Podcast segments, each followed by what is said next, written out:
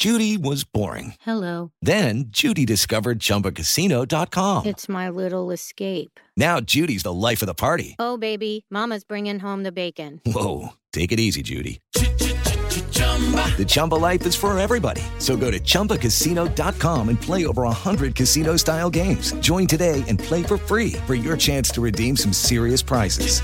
chumba ChumbaCasino.com.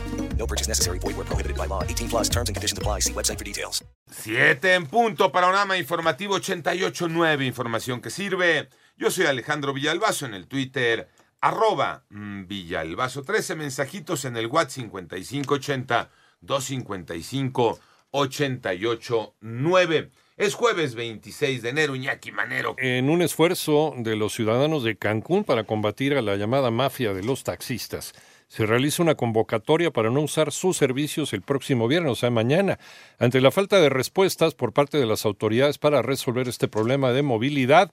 Los cancunenses están buscando hacerle frente a los choferes que han sido señalados de cometer actos violentos contra conductores de plataforma, así contra turistas y bloquear las avenidas de este importante destino turístico.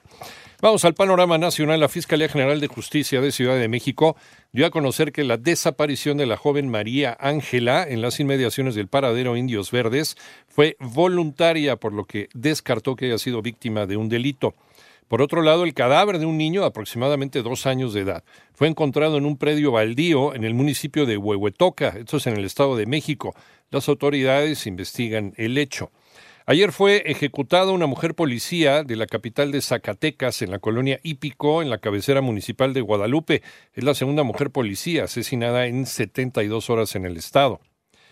Ovidio Guzmán sigue aferrado a territorio mexicano. Toño Aranda. Un juez federal frenó por tiempo indefinido cualquier intento del gobierno mexicano por extraditar de forma express a Estados Unidos al narcotraficante Ovidio Guzmán, quien además es acusado por conspiración para el tráfico de drogas hacia los Estados Unidos. La decisión la tomó el titular del Juzgado Quinto de Distrito en materia de amparo y juicios federales en el Estado de México, aunque esto no implica que el proceso legal para enviar a Ovidio Guzmán hacia la Unión Americana se detenga. Cabe recordar que Ovidio Guzmán fue detenido el pasado 5 de enero y se le decretó la detención provisional con fines de extradición, por lo que permanece recluido en el penal de máxima seguridad del Altiplano en Almoloya de Juárez, en el Estado de México.